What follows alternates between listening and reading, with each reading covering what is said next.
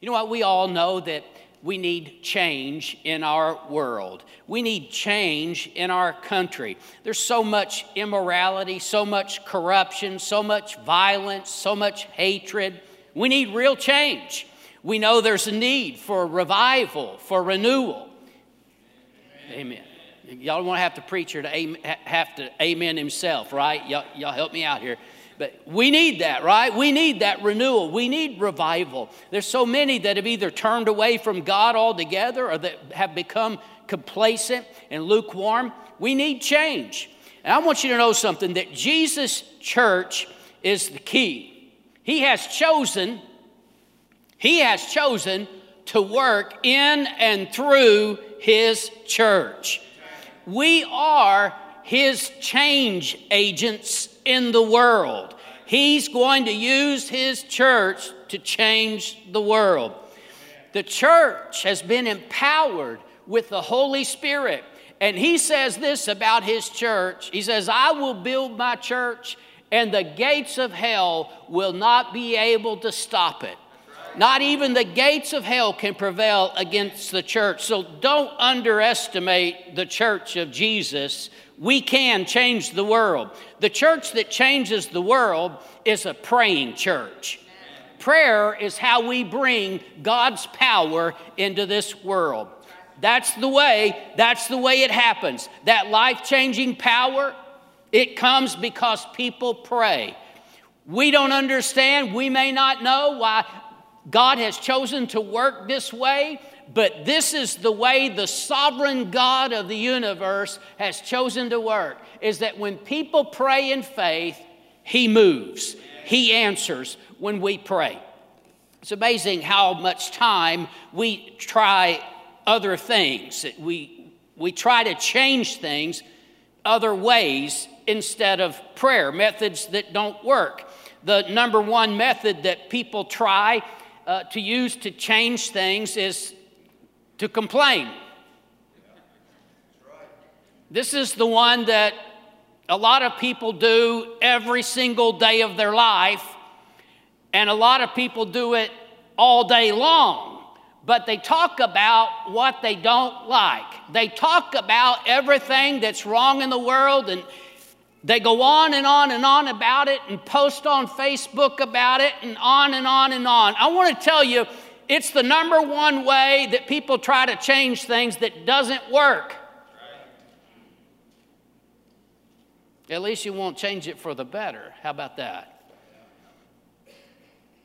So many things we can complain about. We can complain about the economy. We can complain about taxes, gas prices. We can complain about the government. We can complain about politicians, we can complain about schools, we can complain about everything. But it won't change it. We can talk about it and talk about it, it won't change it. But prayer changes things. All around the world, there's wars and violence, terrorism, rioting, genocide. We can talk about it and talk about it. won't change it but prayer can. We need to pray and believe God to change our world. Jesus said we're to pray like this Your kingdom come, your will be done on earth as it is in heaven. I want to tell you what's going on in this world is a lot different than what's going on in heaven. Jesus said to pray his kingdom, his rule and reign would come in this world and his will would be done as it is in heaven. What you see in this world is not God's will. See, a lot of people blame God for all kinds of things that are the will of man and the works of Satan. We got to pray for his kingdom to come and his will to be done. It is not automatic, it happens when people pray in faith. But prayer is how the church changes the world. We won't do it without prayer. All of our efforts, doesn't matter how much we talk, how much we try, nothing will work unless we pray. You know, I think with all of the terrible things that go on in our world, sometimes we just feel helpless like there's nothing we could do. And some people just kind of accept people to just accept things as they are, but I want you to know that doesn't please the Lord. He wants us to be a people of faith. Without faith, it's impossible to please Him. So even when we feel helpless, you know, about the, the state, the spiritual state of our country, we need to pray because our God is not helpless. You know, trying to fix any of these kinds of issues is like trying to move a mountain with a shovel. It's just never going to happen. But Jesus says in Mark 11 22 through 24, he says, Have faith in God. For surely I say to you, whoever says to this mountain, Be removed and cast into the sea, and does not doubt in his heart, but believes that those things he says will be done, he will have whatever he says.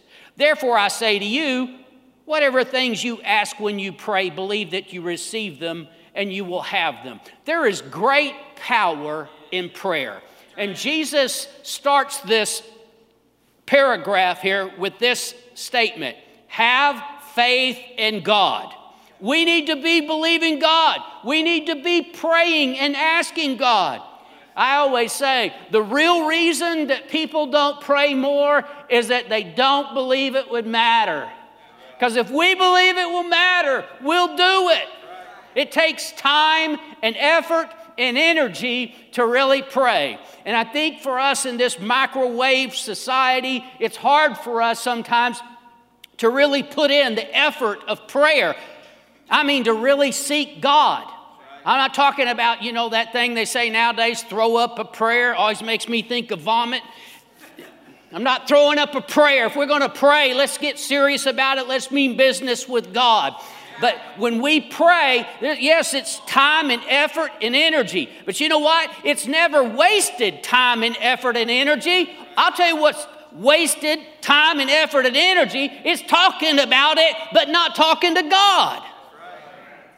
Let's talk to somebody that can do something about it. And don't misunderstand me, I'm not talking about complaining to God. I'm talking about praying, seeking God, bringing your requests to God in faith.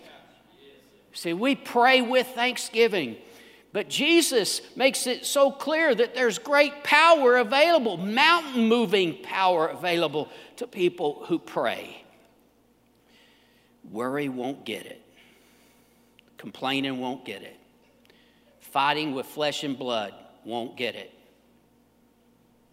Prayer gets God's help, and that's what makes it happen.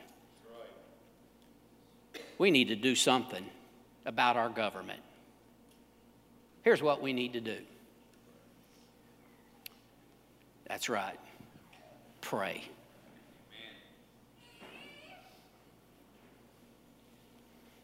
I know other people got all kinds of ideas. Here's what preachers should do.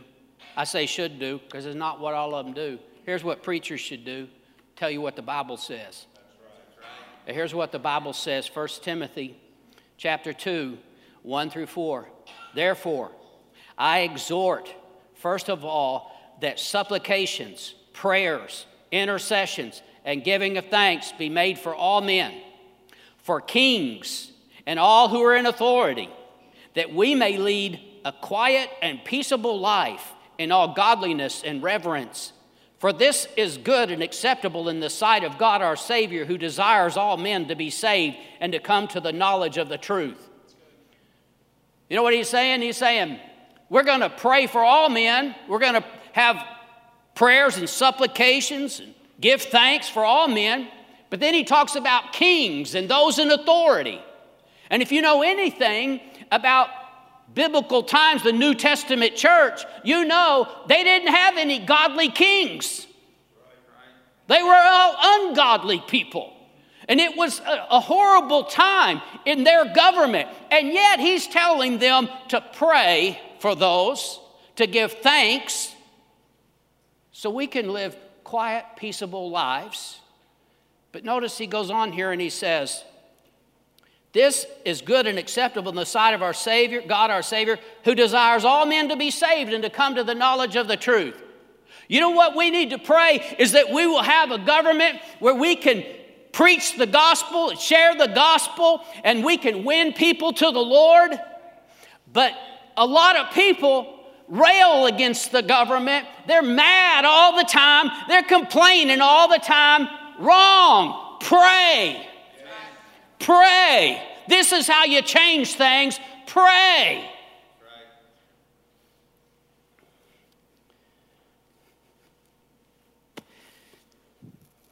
People say, don't waste your vote. Don't waste your right to vote. If you don't vote, it's a sin. It's bad. You're just, what a waste if you didn't vote. Okay, I'm okay with that. I'll tell you what's a much bigger waste. You didn't pray. What a waste. What a waste. I mean, you might vote, and in the millions and millions of vote, votes, you say, well, my vote didn't seem to matter. But your prayer always matters. When you pray in faith, it always matters to God. Such power when we pray. So we pray. Every great revival came through prayer. Not one ever came as a result of politics. They all came through prayer. Second Chronicles 7:14 says, "If my people who are called by my name, it's God's people. I wish everybody prayed. I wish everybody would seek God. I wish everybody would come to the Lord. But the Lord says, if my people, if His people, if His church will pray, if they will humble themselves and pray. I don't want to miss the word humble there. They've got to humble themselves because you see, we always try everything else. We always, we're always looking for a way that we can get things done, we can make it happen ourselves. No, we've got to humble ourselves and admit to God that we can't do it without His help. We humble ourselves and we pray and seek His face. Turn from their wicked ways, and I will hear from heaven, and I will forgive their sin and heal their land. Oh, such power in prayer. A church that prays can change the world. Just before Jesus left, he told the disciples to go to Jerusalem and wait. He told them that they would receive power to be witnesses of him.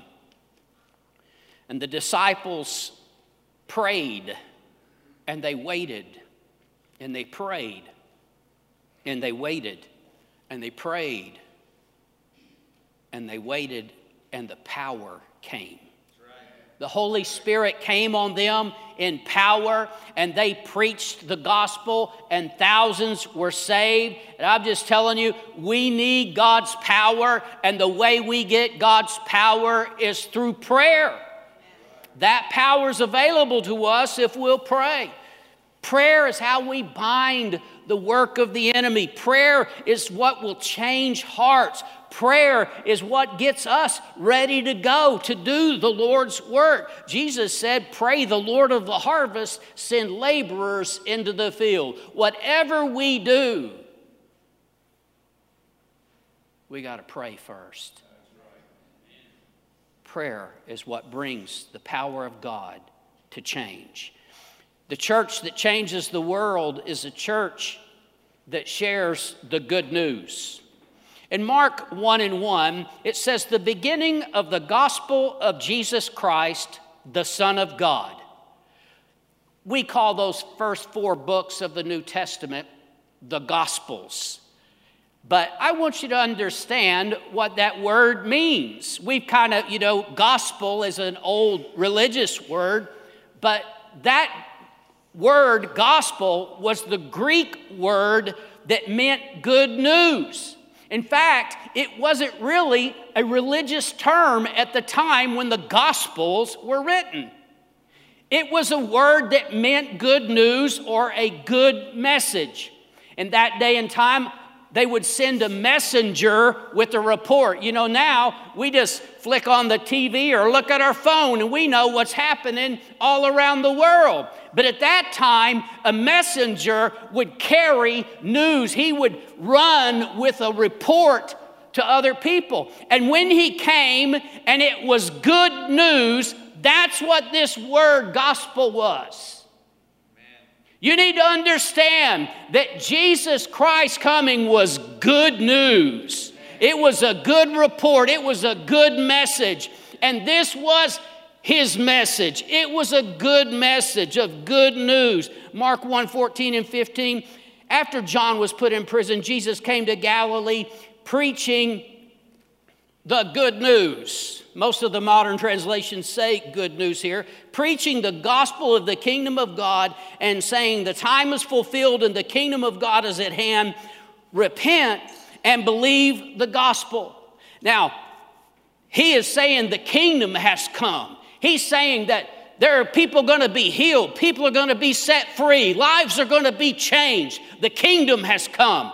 But then he says this repent and believe the good news. Listen, Jesus certainly wanted people to turn from their sins, but the word repent here doesn't just mean stop doing bad things. It means to change direction, it means to change your mind and the way you're thinking. And when he says repent and believe the good news, he's telling us we need to believe this good news. And I'm telling you this morning that this good news, this is what will change the world.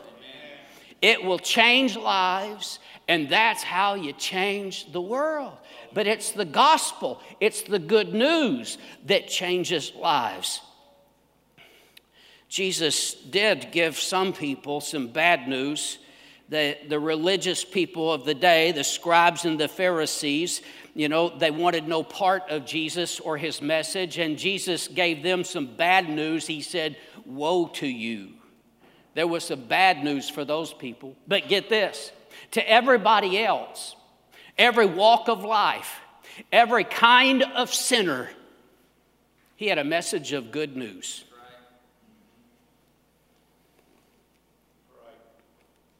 He sent the disciples out to preach good news. Luke 9 6. So they departed and they went through the towns preaching the gospel and healing everywhere. See, they got good news. Anybody sick? There's good news. You can be healed. Anybody bound? You can be healed. That's good news. Everywhere they went, they were preaching good news. This is the message of the church for the world. Mark 16, 15, Jesus said to them, Go into all the world and preach the good news to all creation. This is our message for the world. It is a message of good news. Amen. Church, we don't preach bad news, we preach good news. Bad news never got anybody saved, good news gets people saved. That's what people need to hear is a message that they can believe in good news. You know, the Bible is full of all kinds of good news. But I want to give you the heart of the gospel this good news that God loves you and that He sent His Son Jesus to die on the cross to pay the price for your sin so that you could be close to God and live with Him for all eternity. God so loved the world, He gave His only begotten Son that whoever believes in Him would not perish but have everlasting life. And that's the heart of the gospel. That's the heart of that good news. And we need to know that. We need to know that that is our message for a lost world because that is the message that changes lives.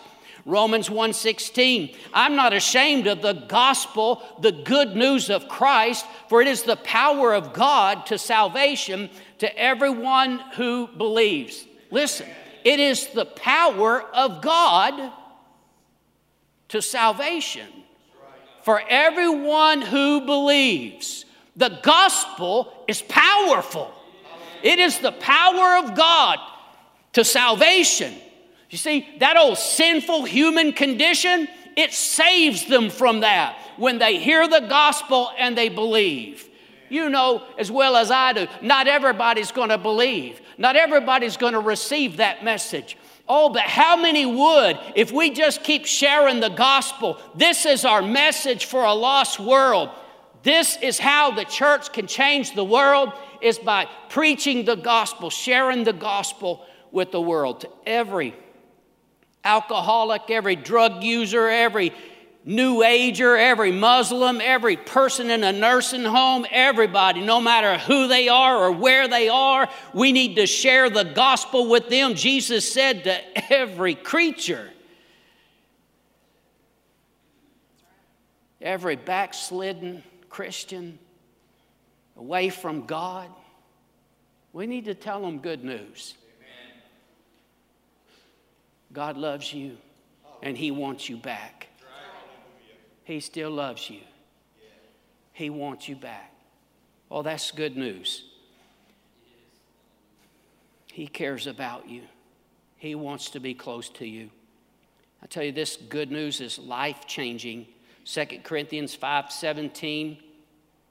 It says, Therefore, if anyone is in Christ, he's a new creation. Old things have passed away. Behold, all things have become new.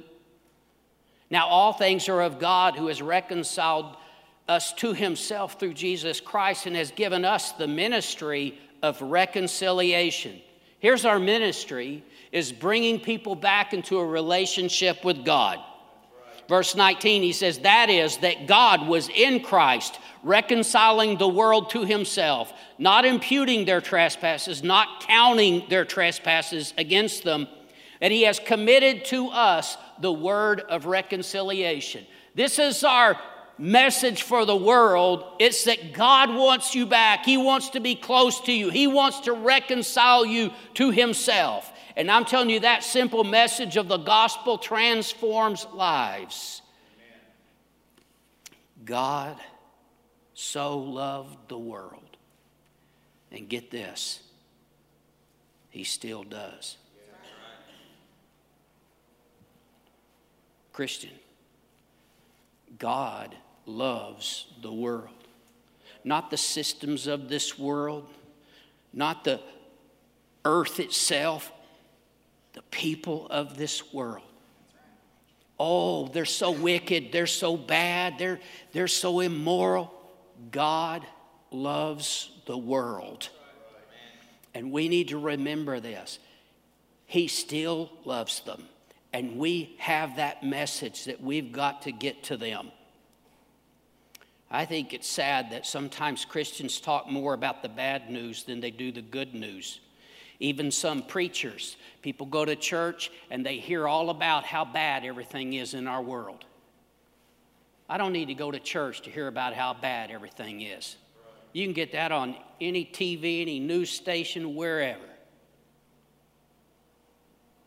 I hope that every time you come to this church, you hear some good news. Amen. Jesus preached good news. That's what we preach good news. And we, as believers in our everyday life, we need to be telling people good news. Now, I told you the heart of the gospel, the heart of that good news. But I just want to give you a few other little things. You see, as we go out in this world, we encounter all kinds of people going through all kinds of things. People that are all stressed out, anxious, they're upset. And you tell them, about a peace that passes understanding that Jesus said, My peace I give unto you. We, you see, you, you encounter somebody that's down and depressed, you start talking to them about the joy of the Lord and how God can give them a joy even through the difficult times of life. Somebody that's struggling to make ends meet, and you tell them about God, who is your provider, and how He's taking care of you. you somebody struggling with their marriage, and you give a witness to them of how God helped restore your marriage. See, we've got good news that we need to be telling people all around us. There are people that are messed up people that are hurting, people that are doing wrong. It's not our place to tell them how bad they are and how what you're doing is bad. It's our place to tell them some good news. There's power in that. Life changing power when we tell the good news of the Word of God. Proverbs 12 25 says, Anxiety in the heart of man causes depression, but a good word makes it glad. Well, if we just had a good word for people when we come across their path, you're bad. And the things you do are bad. That's not a good word. You're going to hell. That's not, that's not good news. That's the worst news you could ever get. It might be true, but it's not good news. Here's the good news God loves you, He forgives you, He wants a relationship with you. We got to get back to the power of a life changing gospel. We've had too much weak, powerless Christianity. Requires little faith has little trouble being socially acceptable and fitting in with the world. A church that changes the world is a changed church. We can't be like the world and have an impact on the world. We can't just kind of sort of fit in. It's amazing to me how much Christians and even churches try to just kind of adapt to the world and have a Christian copy of the world. We need to be willing to be different. I'm not talking about weird and kooky and religious. I'm talking about we need to be more like Jesus and less like the world. We need to be willing for people to see that we really are different. There's something about our life that's genuine, something that's life changing and real. Why would they want what we have is if it's just a little dab of religion? Who's got time for that? I'm telling you, if we if we are on fire for God, it makes a difference in this world. But we got to be willing to let God have his way in our heart and life. In Lee Strobel's book, Inside the Mind of Unchurched Mary and Harry, he says, When I walked into church as a skeptical unbeliever, my hypocrisy antenna was scanning the place for signs that people were just playing church. In fact, I was aggressively on the lookout for phoniness, opportunism, or deception because I felt that if I could find an excuse for rejecting the church on grounds of hypocrisy, I could feel free to reject Christianity as well. I'm just telling you, they need to see that our faith is real that our God is real and that what we have is truly life changing. A lot of people believe in Jesus, but they don't believe that Jesus truly transforms lives. They don't believe that Jesus does miracles. They don't believe that Jesus heals and delivers.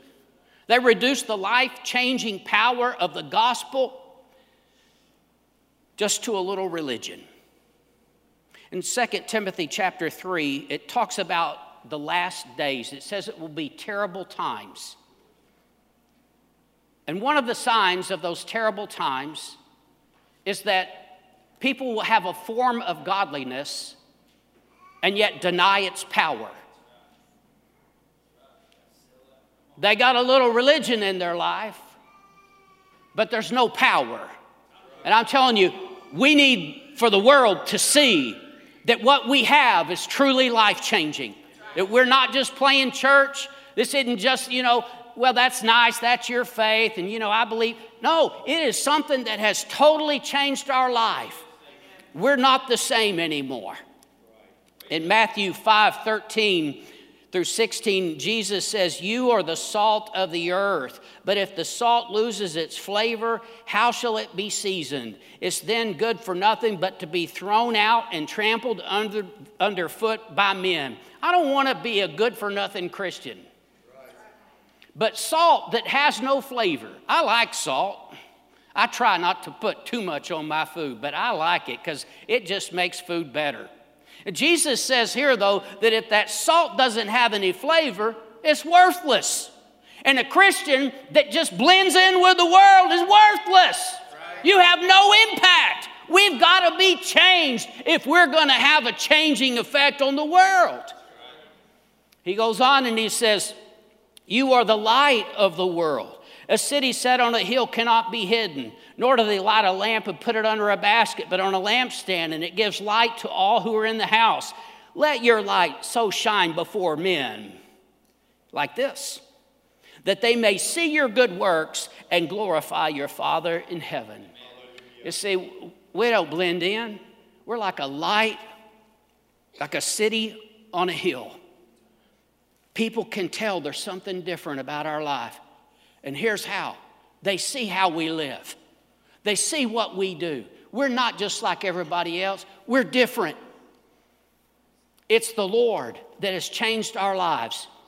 And He says they'll see our light by our good works.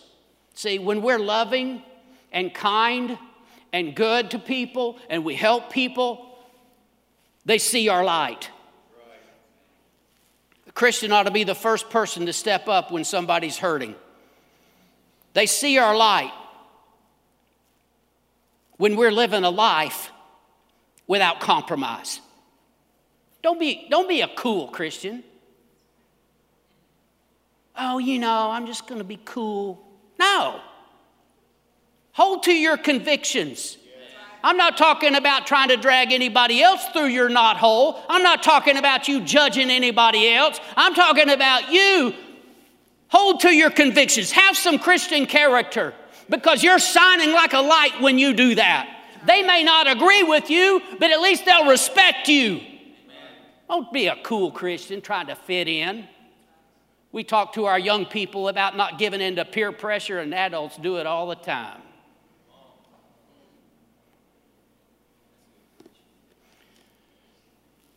Well, you know, we were having this business meeting and whatever. Yeah, you. you shine. I'm telling you, you, you are a light when you are sensitive to the needs and the hurts of others and you care for others. You show people compassion like Jesus would. That's, that's a light that people see. See, when in a day where people are so cynical and skeptical about everything, we, we are a light to the world when we are steadfast in our faith no matter what happens, that we keep believing God and trusting God, then we're a light to the world. You know, when, when there's so much sickness around us and a, a, lot of the time, you know, people, people don't know what to do. The doctors don't even know what to do. I want to tell you, you're a light when you talk to people about a Savior who still heals and you pray for people to be healed. That's being a light so many ways that we can be a light in this dark world, so much despair and hopelessness. But when you bring hope, when you speak hope to people, you're being a light. Ephesians chapter 5, I want to read verses 1 and 2. We'll begin there. He says, Be imitators of God therefore, as dearly loved children, and live a life of love just as Christ loved us and gave himself up for us as a fragrant offering and sacrifice to God. I want to tell you, we can't preach the gospel to the world if we're not living a life of love. One of the greatest hindrances to us reaching people with the gospel is when we are not loving. If we're going to preach the gospel and share the gospel with people, then we got to live a life of love. It is a great hindrance to the gospel if we don't live the kind of life that represents our Savior. One of the things that we all have heard at times is that lost people call us hypocrites. I'll tell you, they may call us hypocrites no matter how we live, but it ought to be without any basis. We ought to live lives above reproach to the best of our ability. We ought to live a life that brings glory and honor to God. A church that is changed can change the world. If we're still like the world, we're never going to have a real impact on this world. Ephesians 5, going on to verse 3, he says, But among you there must not even be a hint of sexual immorality, not even a hint, or of any kind of impurity or of greed, because these are improper for God's holy people. Nor should there be obscenity, foolish talk, or coarse joking, which are out of place, but rather thanksgiving. For of this you can be sure no immoral or impure or greedy person, such a man as an idolater, has any inheritance in the kingdom of Christ and of God. Let no one deceive you with empty words, for because of such things, God's wrath comes on those who are disobedient. There's such a great deception in our world, and in church culture today that it doesn't really matter how you live. Is this the same pastor that a few minutes ago was just talking about how God loves us and everything? Hear me now. Our message to the lost world is that God loves them and He forgives them. But hear this, church. He washes and cleanses His church. He uses the washing of the water of the Word to prepare His bride. He's still working on us, He's still cleaning us up. And it is not okay for the people of God to be living like the world. We're supposed to be God's holy people. Now, that may sound outdated, that may sound like some old religious thing, but that is only because of the pop theology and the church culture of the day, because it is absolutely in the Bible.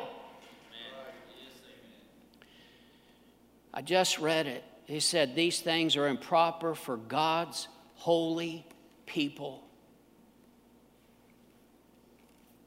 1 Peter 1 15 and 16, it says, But as he who called you is holy, you also be holy in all your conduct, because it is written, Be holy, for I am holy.